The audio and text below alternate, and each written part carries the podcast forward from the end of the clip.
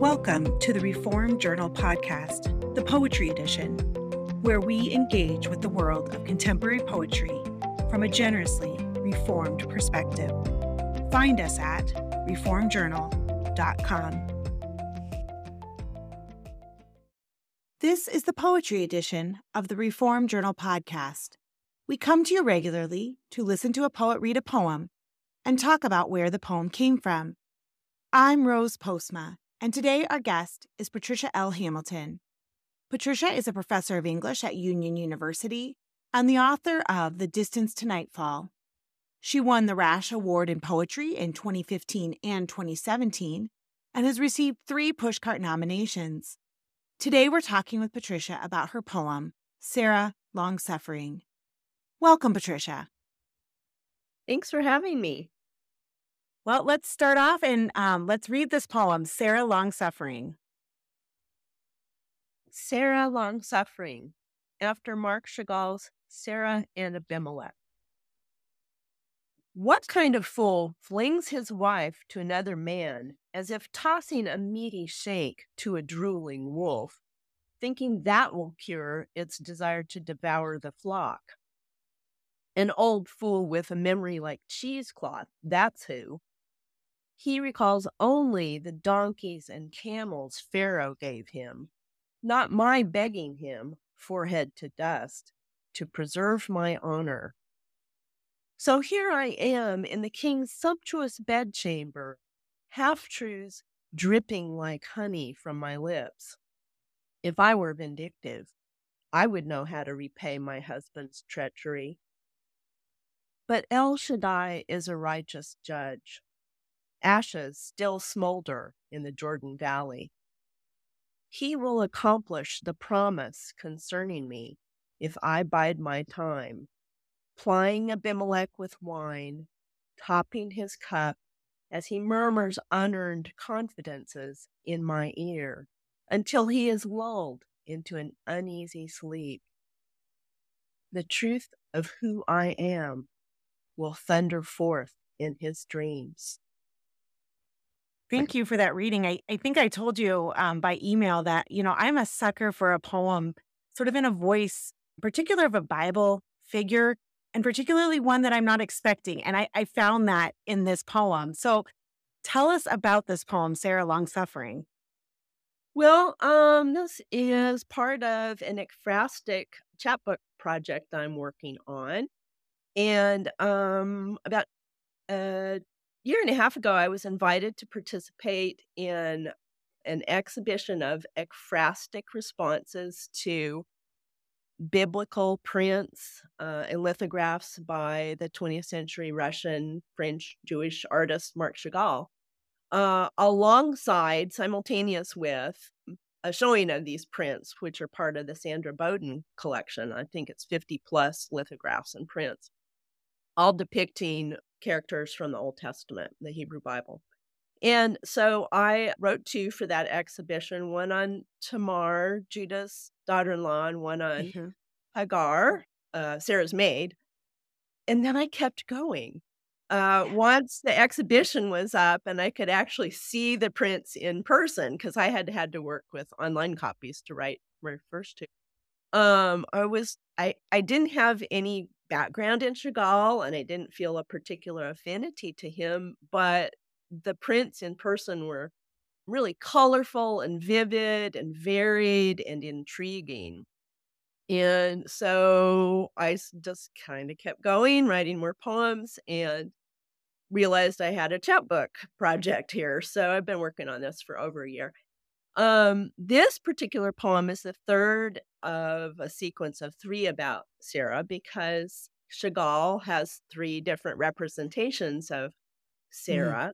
Mm-hmm. Um, and, and, the first one is called Sarah and Abraham, and it's just uh, Sarah's a big figure, and Abraham's in the background. And the second one is called Sarah and the Angels, and the third is Sarah and Abimelech.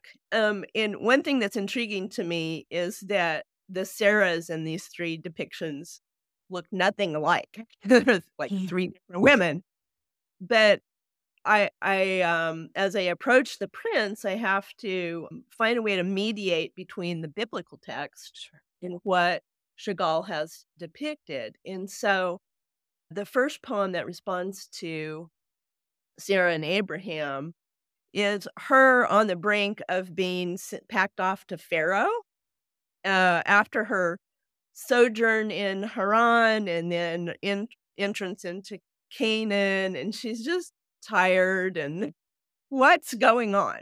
Not very happy with this potential transaction of being passed off as Abraham's sister. The second one uh, is an encounter with the strangers who come to visit Abraham at the Oaks of Mamre, um, a visitation by angels. And then this third one, I had more cues for as Sarah and Abimelech. But as I worked on the biblical story, just kind of absorbing its details, what's notable about that biblical story is Sarah has no voice. Hmm.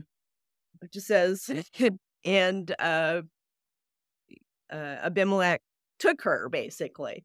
Mhm. And then the text jumps to God saying, You are a dead man if you touch her. And Abimelech's all, but I haven't touched her. Don't don't do anything to me. And so there's there's a space in there between the text and the representation because how Chagall depicts the scene is focused largely on Abimelech, who's uh, clearly kind of reclining on a bed or couch. He's wearing his qu- crown to bed, which is interesting.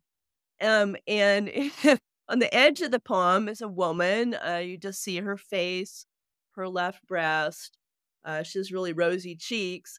And he's kind of uh, inclining towards her with his hand placed to suggest that he's speaking confidentially to her, and she's leaning her head towards him. And so I thought, how do I uh, build a bridge between the text and this re- visual representation in a way that honors both? And I thought, let's hear from Sarah. What is she thinking in this mm. moment? I think at this point in the biblical narrative, she's in the last year before she gives birth to Isaac. I think at this point, she is invested in having this baby and she doesn't want to be where she is. And here, Abraham has done the same stupid thing a second time. Right. And so she's she's pretty ticked off in my poem. Yeah. Uh, but she's trying to figure out how to preserve her chastity, if you will, because she doesn't want to be with Abimelech. She realizes she could be out of spite, but that would circumvent the long term Yeah. plan that Yahweh has going here. Yeah, I just I loved that voice that you give to her and the frustration that comes through in the poem. That was one of my favorite parts. It's hard the from a content standpoint and difficult, but yet so good to hear that. That's my favorite part of it. Thank you. Yeah, I'm hoping you can read it for us one more time. And I would encourage our listeners to also go and Google the image that you worked with for this, because I, I did that this morning again and looked at that. So, yeah, if you could read it for us one more time. Okay. Sarah, long suffering. After Marc Chagall's Sarah and Abimelech. What kind of fool flings his wife to another man as if tossing a meaty shank to a drooling wolf, thinking that will cure its desire to devour the flock? An old fool with a memory like cheesecloth, that's who. He recalls only the donkeys and camels Pharaoh gave him, not my begging him, forehead to dust, to preserve my honor. So here I am in the king's sumptuous bedchamber, half truths dripping like honey from my lips. If I were vindictive, I would know how to repay my husband's treachery. But El Shaddai is a righteous judge. Ashes still smolder in the Jordan Valley. He will accomplish the promise concerning me if I bide my time, plying Abimelech with wine, topping his cup as he murmurs unearned confidences in my ear until he is lulled into an easy sleep. The truth of who I am will thunder forth in his dreams. Thank you so much for reading and being with us today. Thank you. You can read Patricia's poem, Sarah Long Suffering, at reformedjournal.com. Thanks for joining us today.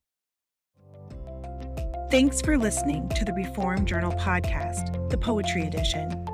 Be sure to subscribe and rate us on iTunes, like us on Facebook, follow us on Twitter. And until the next time, explore all the great poetry on the Reformed Journal website.